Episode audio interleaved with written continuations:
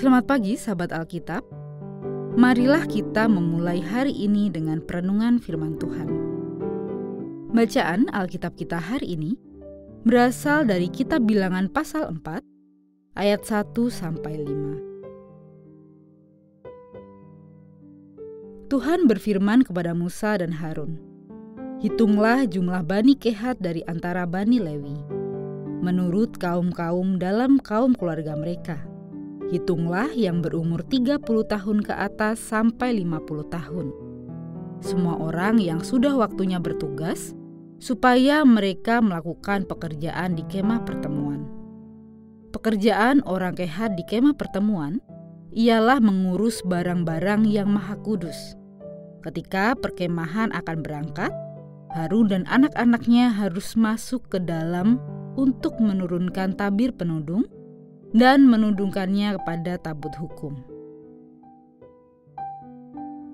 Pemeliharaan peralatan ibadah di kemah suci tidak sekedar menjaga kebersihan dan keteraturan tata letaknya, melainkan juga menjadi salah satu wujud keseriusan bangsa Israel dalam mempertahankan hidup mereka sebagai umat Tuhan.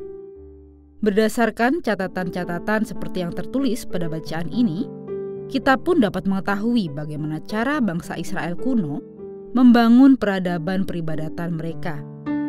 Melalui pedoman yang diberikan langsung oleh Tuhan, bangsa Israel kuno telah mengenai konsep penggunaan peralatan ibadah yang tidak dapat diperlakukan sembarang, meski tidak juga untuk disembah.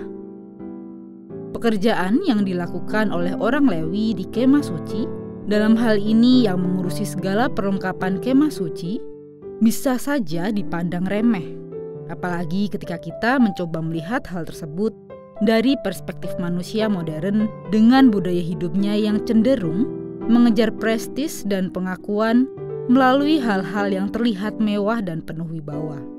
Kebanyakan orang ingin melakukan hal-hal yang dianggap besar demi mendapatkan pengakuan yang besar pula dari banyak orang di sekitarnya. Padahal, penatapan orang-orang Lewi dengan tanggung jawab khusus justru tidak hanya melakukan hal-hal yang besar, melainkan juga perlu mengurusi hal-hal yang dianggap remeh. Namun, semua itu dilakukan sebagai bentuk tanggung jawab iman dan kesungguhan pengabdian mereka kepada Tuhan, bukan untuk mengejar prestis di tengah suku-suku Israel yang lainnya. Sahabat Alkitab, selama beberapa hari terakhir ini, kita sudah merefleksikan nilai mengenai peran dan tanggung jawab yang tidak dapat dipandang remeh. Saat ini, kita pun kembali diingatkan mengenai pentingnya kerendahan hati dan ketulusan dalam menjalankan setiap tugas dan tanggung jawab di mana pun kita berada, entah di tengah keluarga, pekerjaan, gereja, dan masyarakat marilah kita gunakan bacaan hari ini sebagai bahan evaluasi kualitas diri sendiri pada saat menjalankan setiap tanggung jawab dan pemenuhan peran yang kita miliki.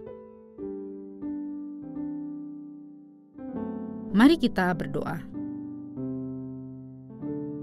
Ya Allah Bapa, kami mengucap syukur Engkau kembali mengingatkan kepada kami supaya kami memiliki kerendahan hati dan ketulusan dalam menjalankan setiap tugas dan peranan kami. Mampukan kami Tuhan, kami ingin selalu melakukannya dengan penuh sukacita sebagai rasa syukur kami atas segala kebaikan-Mu dalam kehidupan kami. Inilah doa kami. Amin.